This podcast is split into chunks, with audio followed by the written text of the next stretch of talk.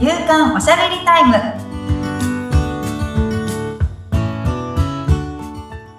女性のライフスタイルコンサルタントの大池舞です。アシスタントの菅千奈美です。まいさんよろしくお願いいたします。よろしくお願いします。さあ今回はどのようなテーマでお話しいただけますか？今回はそうですね。な結構今すっごい楽しくて。お、いいじゃないですか。めっちゃ楽しいんですよ。いや普段からめちゃくちゃ楽しいんですけど、うん。さらに輪をかけて今楽しく、本当なんか顔が生き生きしてるもんね。うん。もうねそうやばいまた笑いじわができちゃうんですけど うん。目元くしゃくしゃなんですけどね、笑いすぎて。うん。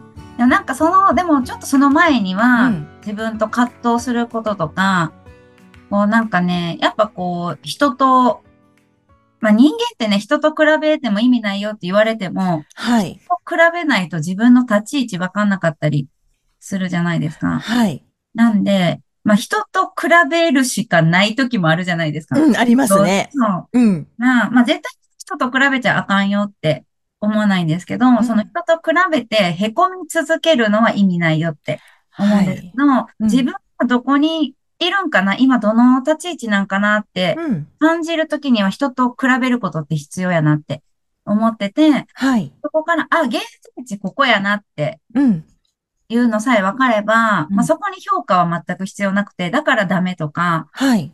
これだからいいとかもなくって、あ、ここか。でも自分が行きたいとこここやなってうん。いうのが分かったら、じゃあどうするか。ここからそこに行くにはどうするかっていうのを考えればいいだけなんですけど、そこのはい時に、やっぱこう自分が一回しゃがんだ感じがするんですよね。うん。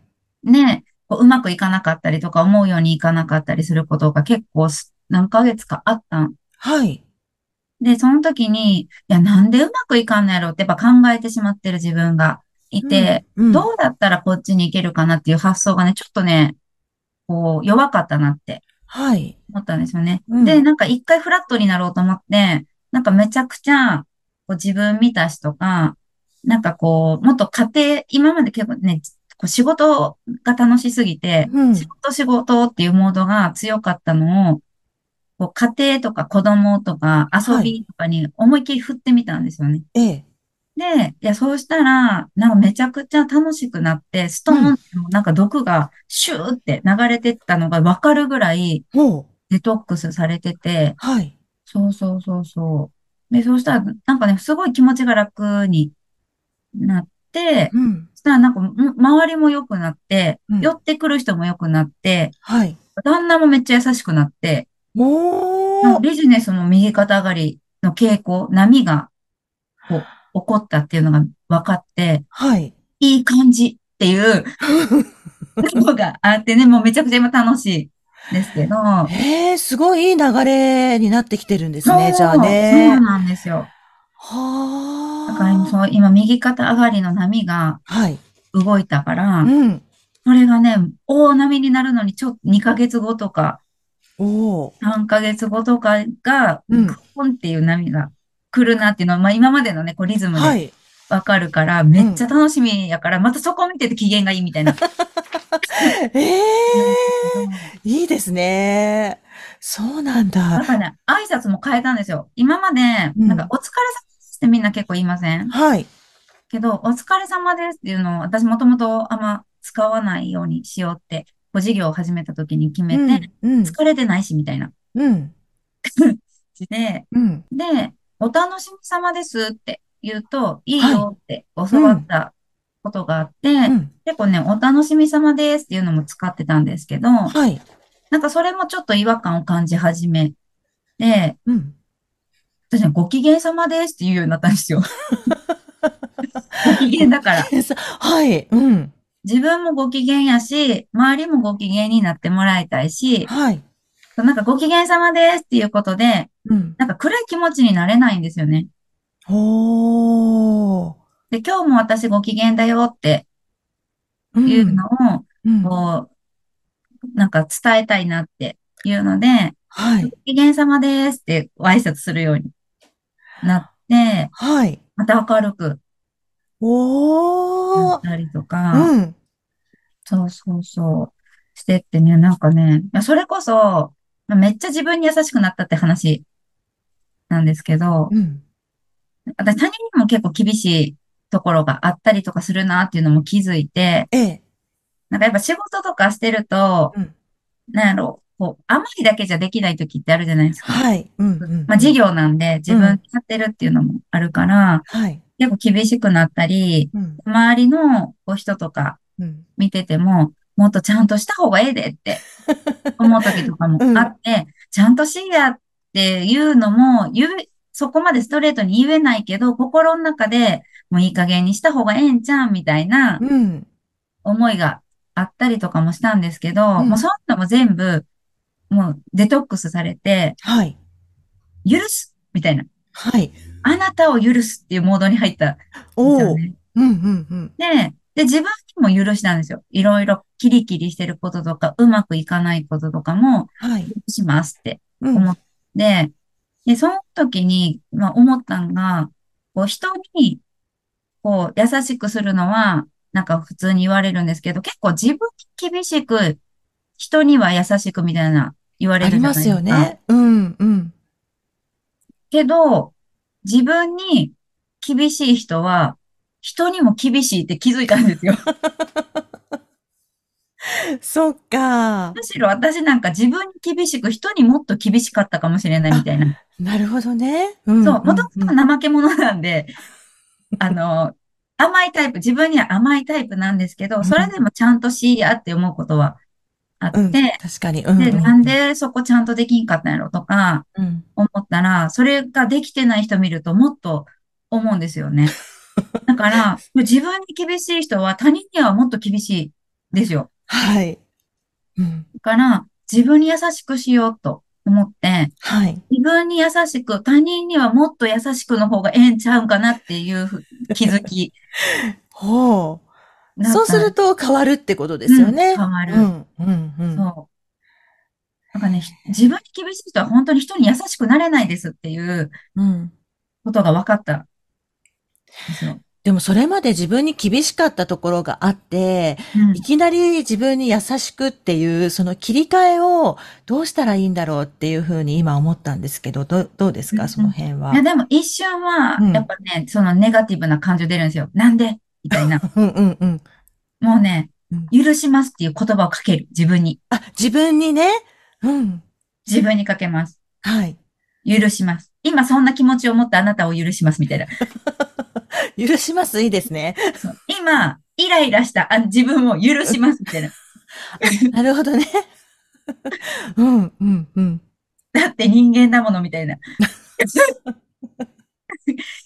ぐらい、はい。その、こう、ふって湧いてくる感情はもうしょうがないから許すんうん。ですよね。けど、それを持ち続けませんっていうことを。自分に宣言するみたいな。うん、うん、うん、うん、うん、うん。うん、うん。そっか、でも、あれですよね。持ち続けないようにすると、またさらになんか持ち続けちゃうような気がするから、うん、その、うん。許すっていう言い方だと、そう、なんかこう、ね、持ってそう。ても、なんかすっごい緩むっていうか、そこで。そうなんですよ。なんか、うん、うん。この感情が湧いてしまった自分、あかんってなるんですよね。この感情そう持ってはいけないで。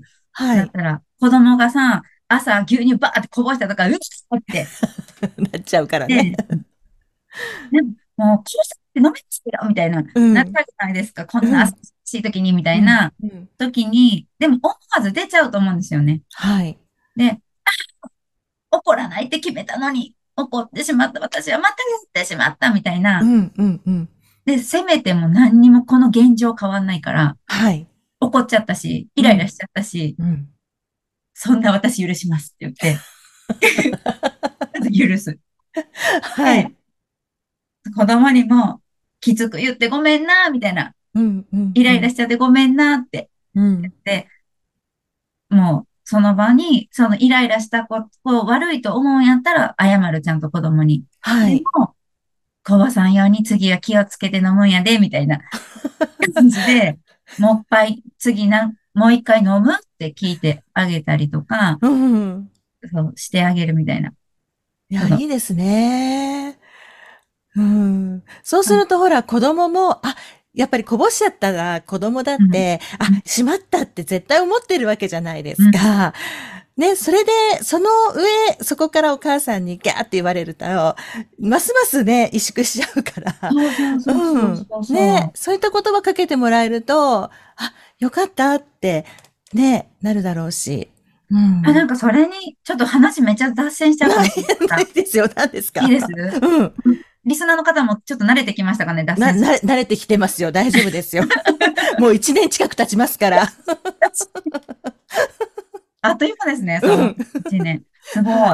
そう、なんで、うんその、なんや、その、私、斎藤ひとりさんかな？はい。の動画を聞いていたときに、うんなんかね、親はね、子供の感情にこう同調しちゃいけないよっていうのを聞いて、はい。まあ、子供が、うん。こう、運動会で、一等賞取るって言って、うん。上がってかけっこしたけど、転んじゃって、ビリになっちゃったってなって、はい子供がうわーんって悔しがってる時に、惜しかったねとか、うん。辛かったねとか、な、そういう一緒に、こう、そこに乗っかっちゃいけないよってほで、う。うん。なんかそれ、えーって思ったんですよ。その共感とかってはい大事なんかなって思ってたんですけど、うん。子供は十分もう傷ついてるから、はい。ここでお母さんがかわいそうだったねって共感することでさらに二重に傷つくそうなんですよ。ああ、どうしよう。私、最近もやっちゃった、そういうこと。そう、私めっちゃそれに、ってなって、うん。共感したらいかんのや、みたいなうん。思って、で、はい。そういう時には、なんかね、その励ましっていうか、あなたはそれでも大丈夫っていうのを言ってあげるはだけでいいみたいな。あ。あ、そうなんですね。ビリのあんたもよかったでってうん。感じで、はあなんか、そう、大丈夫やでって言っうんてあげたらいいって言ってて、共感はいらない。そこで一緒に悲しまないっていうのが大事ですよって。わあ、いい話聞けた。そうなの、もうすごい衝撃だったんですよね、うん。私も今びっくりしてます。うん。そう。へえ。話ってなっちゃったんですけど、今思い出しちゃったんで、ちょっと言っちゃったんですけど、うん、うん、うん。そう何の話やったんですえっとね、自分に優しく、うんそうそうそう人にはもっと優しくっていうところでした。なんでこの話になってしまったの？ょっと自分でも。あれだったんですけど、そう、あのね、うんほんまにいろんなことがもう、いろんなね、知識とか情報とか、まあ、これも価値観やと思うんですけど、はいそれもね、ひとりさんが正しいかどうかはわからないですけど、うん。私はそれに、ああ、そうかって思ったんですよね。はい。だから、大丈夫やでって、うん。かっこよかったでって、うん。なんか、言ってあげればいいんかなって。本当ですね。いや、私もちょっと同調して子供に、ああ、どうするこれからっていうのを、すごい一緒に悩み始めちゃったんですけど、うんいや、でも大丈夫って言ってあげることの方がよっぽど必要なんだなって今思いました。うん。え、めっちゃ、え、この話したことあるんかな？お母さんのやるべきことみたいな。お母さんがやるべきこと？そう。うん。お母さんがやっちゃいけないことをやった方がいいことみたいな。それ、聞いてないかも。聞いてないかも？言ってないかも？うんあ、じゃあ次それにしようかな。わかりました。じゃあ、め今回っちゃお母さんはに偏っちゃいますけど。OK です。はい。うん。じゃあ今回はこの辺でよろしいですか？はい。じゃああっと次回をいう間でしたね。うん。次回をお楽しみに。次回にお、次回におって言っちゃった。次回をお楽しみに。はい。はい。番組を聞いてご感想やご質問などがありましたら、番組説明欄に、まいさんの会社のフリーメールのアドレス、インスタグラムやフェイスブックの URL も記載しておりますので、そちらからお願いいたします。まいさん、ありがとうございました。ありがとうございました。